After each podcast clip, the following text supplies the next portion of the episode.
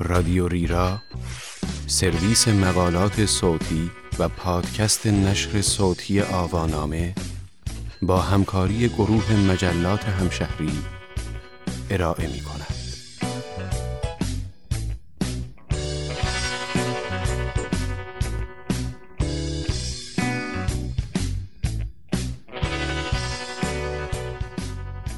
سکه های بیتی این عنوان یادداشتی است که مجله دانستنی ها آن را در 258 مین شماره خود در بهمن 1399 منتشر کرده است. من مریم پاکزاد هستم.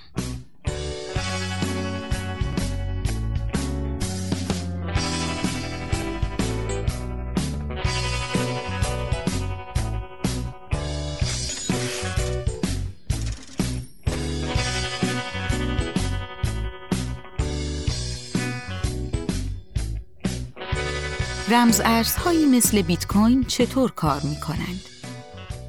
بیت کوین اولین و مهمترین رمز ارز موجود است. همانطور که شما در حساب بانکی خود پول دارید و از آن برای خرید اینترنتی یا گرفتن پول نقد از آبر بانک ها استفاده می کنید، از بیت کوین و بسیاری از ارزهای دیجیتال معتبر دیگر هم می توانید همین استفاده را داشته باشید. اما چرا بیت کوین اینقدر سر و صدا به پا کرده؟ تفاوت رمزارزها با بقیه شکل‌های پول در چیست؟ وقتی انسانها شروع به کشاورزی و دامپروری کردند، برای تبادل محصولات بین خودشان نیاز به یک واسطه را احساس کردند. مبادله کالا با کالا مشکلاتی داشت که از جمله آنها می‌شد به سختی حمل کالاهای مورد معاوضه و اختلاف در ارزش آنها اشاره کرد. کشاورزی که می‌خواست از یک دامدار گوسفندی بگیرد دقیقا نمی‌دانست که در ازای آن باید چند کیسه گندم به او بدهد. همین موضوع سبب شد تا مفهوم پول به وجود آید. چیزی با ارزش ذاتی مثل طلا یا نقره که قابلیت تقسیم کردن داشته باشد. به دست آوردن آن سخت باشد و مهمتر از همه مورد پذیرش همه باشد.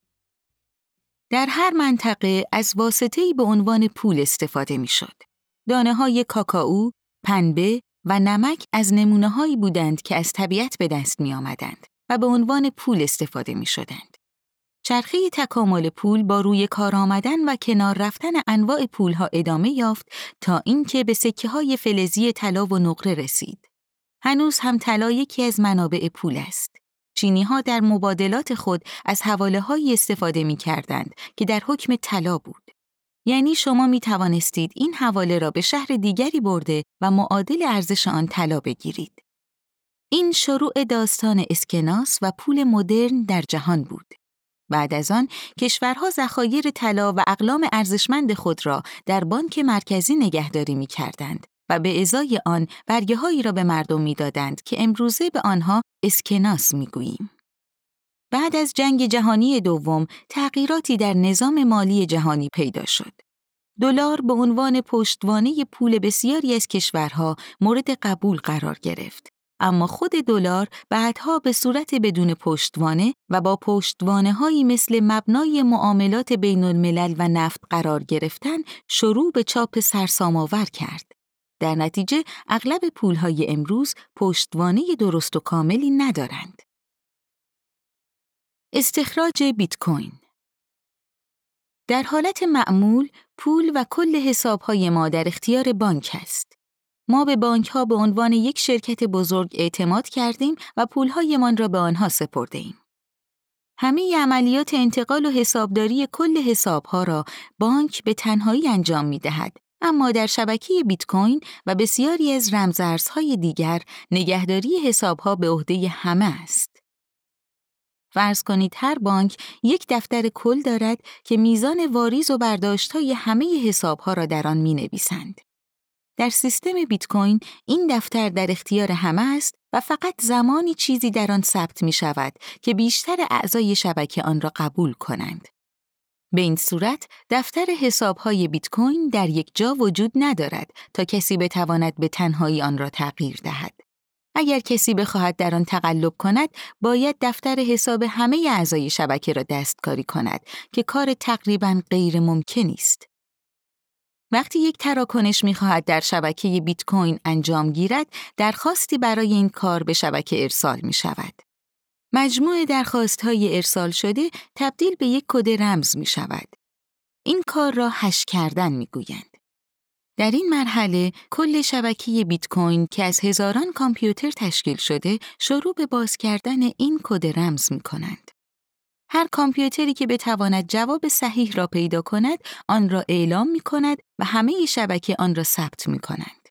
کامپیوتری هم که جواب را پیدا کرده چند بیت کوین جایزه می گیرد. حل این معادله نیاز به توان پردازشی بالایی دارد. به همین دلیل باید کامپیوترهای زیادی برای حل آن توان خود را مصرف کنند. به همین دلیل برق زیادی برای آن مصرف می شود. استخراج یا ماین کردن بیت کوین به زبان ساده کمک کردن به حل این معادله پیچیده برای پیدا کردن جواب است. در صورت موفقیت در حل معادله شما بیت کوین جایزه می گیرید.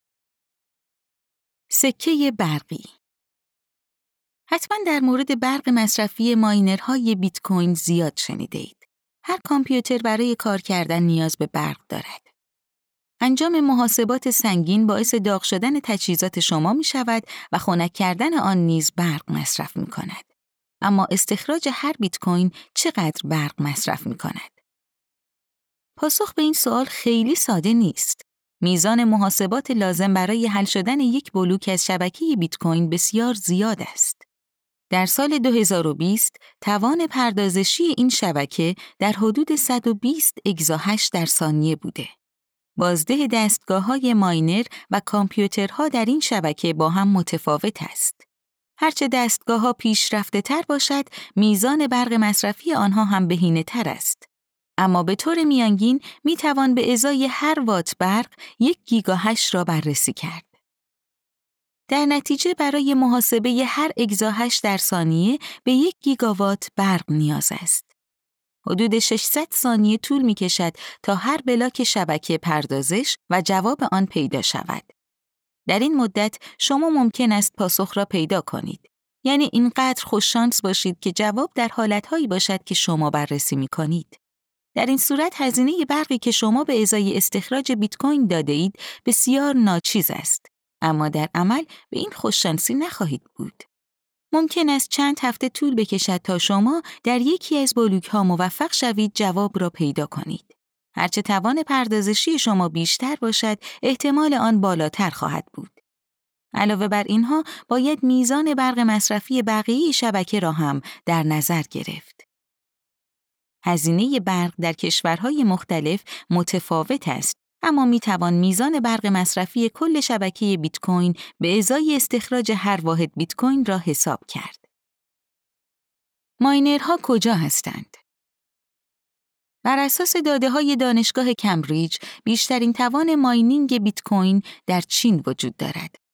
حدود 65 درصد کل توان پردازشی شبکه بیت کوین در چین مستقر است.